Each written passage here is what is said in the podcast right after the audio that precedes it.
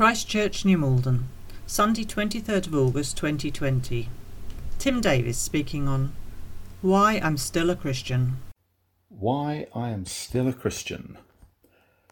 Why do I feel like I've done this before?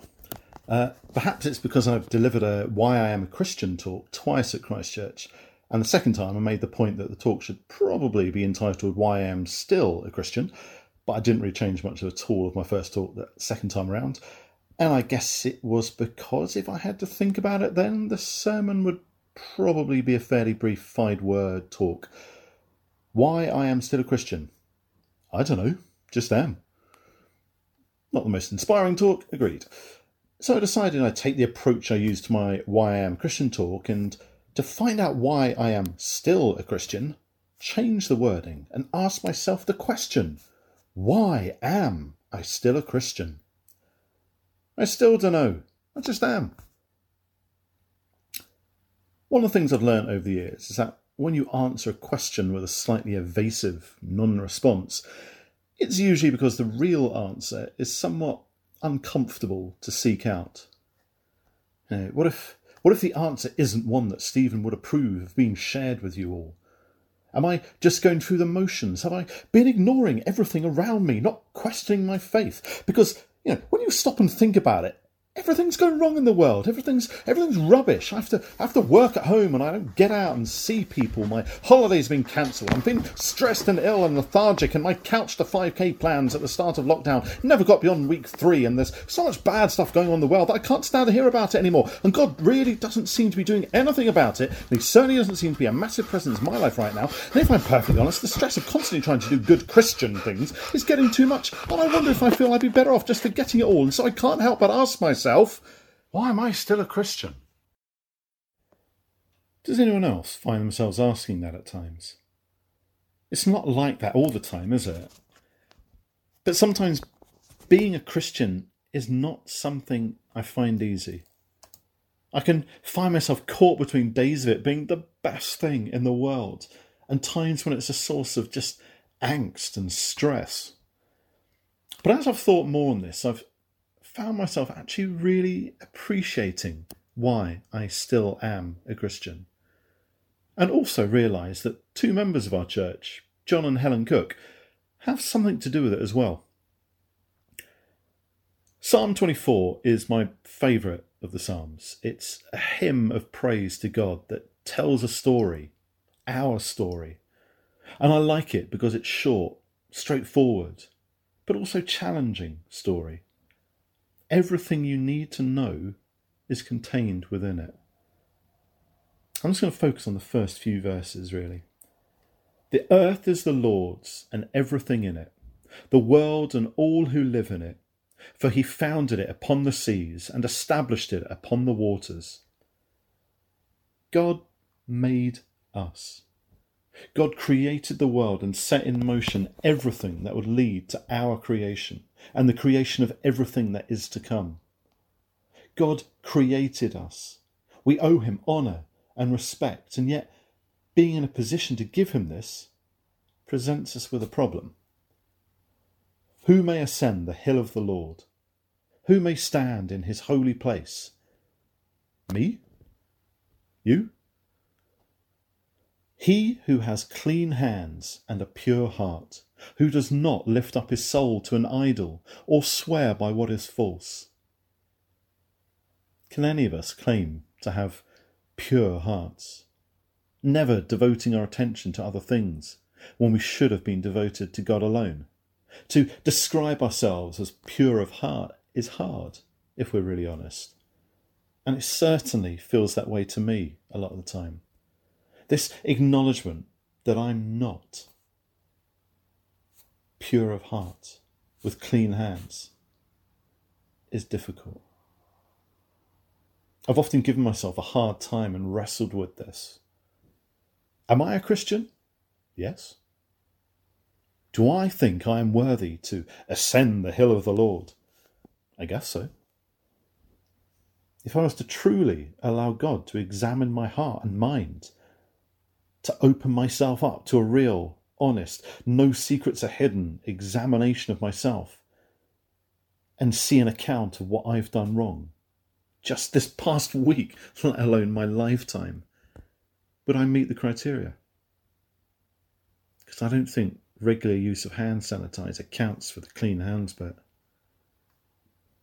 And right there, in that moment, I find myself thinking back to my second year of secondary school. John Cook was my second year form master when I was at school, and he also taught me history for the first two years at secondary school. And it was in his history lessons that I first learnt about the Reformation and Martin Luther. Now, 30 odd years later, I don't remember much from my history lessons. Sorry, John. Uh, but I always remembered learning about how much Martin Luther struggled with this same idea, and particularly the righteousness of God. For Luther, he understood God as the only truly righteous concept. And if God was righteous, then he would punish the unjust and the sinners. But you know, what about the Christians, the good guys? Luther was a monk. He devoted his life to living a pure and holy life. And yet he knew that if God were to examine his heart and mind, then he too would be punished by a righteous God. Because he knew that in contrast to God, he, Martin Luther, was still just a sinner. And I can identify with that so much of the time. I, I want to be able to say, Look, God, I'm doing all these things for you. I'm living my life as a Christian. Is this okay? Is this enough? And when I do that, I know deep down that it's not. My hands are not clean. My heart is not pure. And I can start to beat myself up internally about it all. Luther did the same thing until he started to really study and understand Paul's letter to the Romans, in particular, one and a half verses from Romans chapter 3. But now, apart from the law, the righteousness of God has been made known, to which the law and the prophets testify. This righteousness is given through faith in Jesus Christ to all who believe. Luther had been so focused on the law and doing good, continuous acts that would still never be sufficient to make him righteous before God. But after years of much prayer, meditation, and struggle, Luther finally discovered the true meaning of God's word. Then finally, God had mercy on me, and I began to understand that the righteousness of God is a gift of God, by which a righteous man lives, namely faith. And that sentence, the righteousness of God is revealed in the gospel, is passive, indicating that the merciful God justifies us by faith. As it is written, the righteous shall live by faith. Now I felt as though I had been reborn altogether and had entered paradise. It's not about what we do. It's it's never been about that exclusively. It's it's about God. I can't make myself righteous before God. I can't ascend the hill of the Lord with clean hands and a pure pure heart through any endeavours of my own. But I will because my righteousness is a gift from God. I am made righteous through the death of Jesus Christ, taking my punishment for sin, making me clean and pure and righteous, and it came as a gift from God. Who may ascend the mountain of the Lord? Who may stand in his holy place? The one who has clean hands and a pure heart who does not trust in an idol or swear by a false god. They will receive blessing from the Lord and vindication from God their Saviour.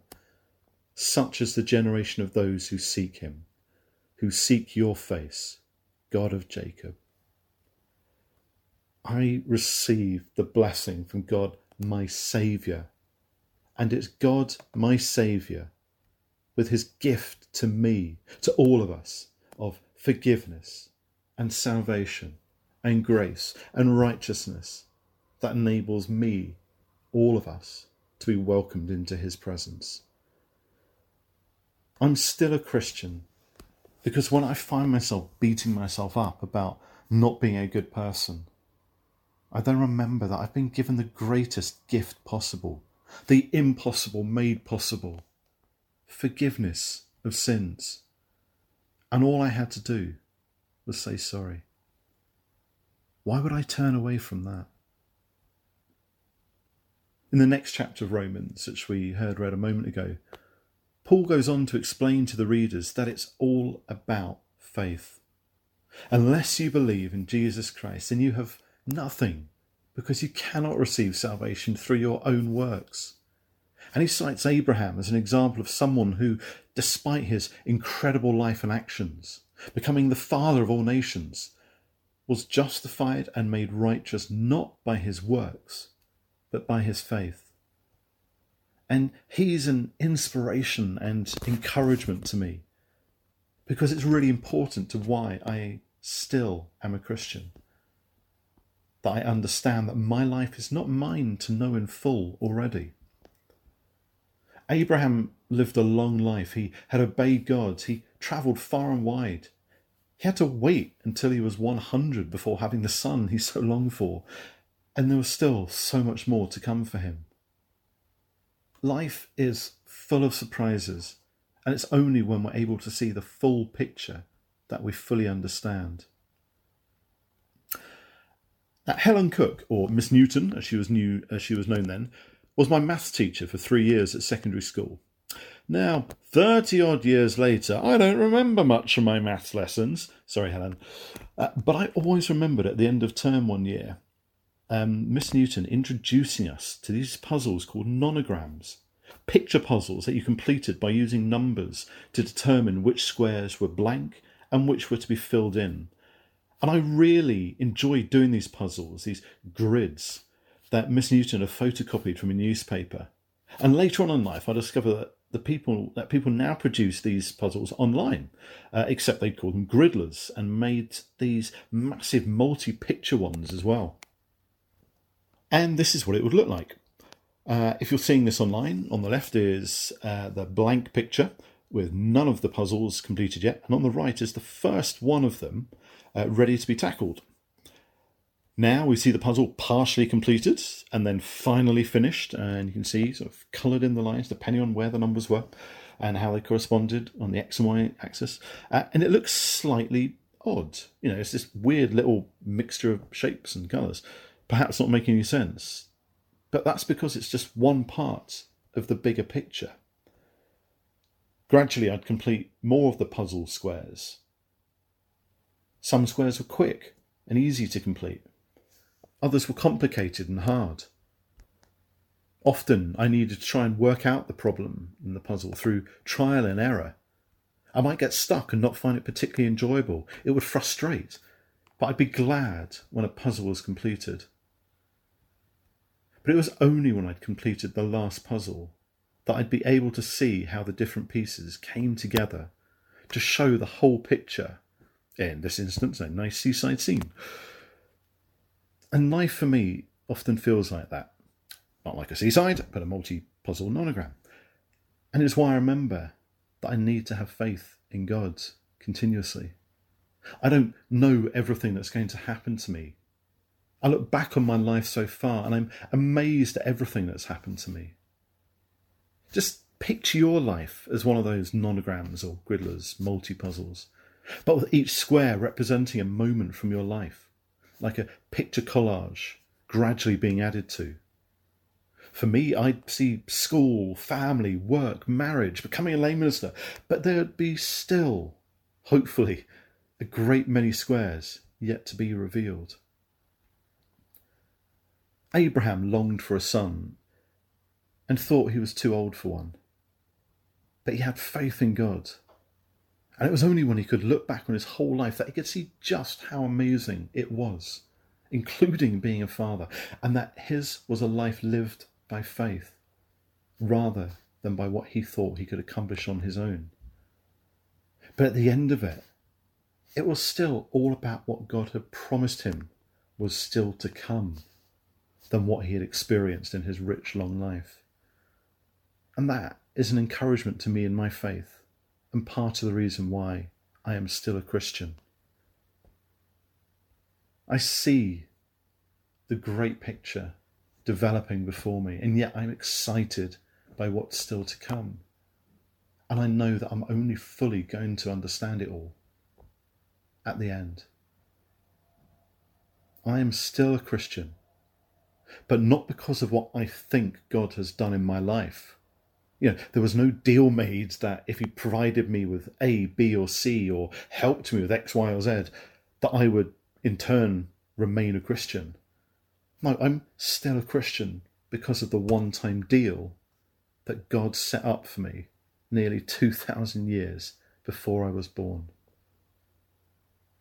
I'm a Christian because of a gift from God. His forgiveness, His grace, His salvation, His righteousness that He has then bestowed on me and you, giving us clean hands and pure hearts once again, so that we can live by faith in Him, assured of eternity to come.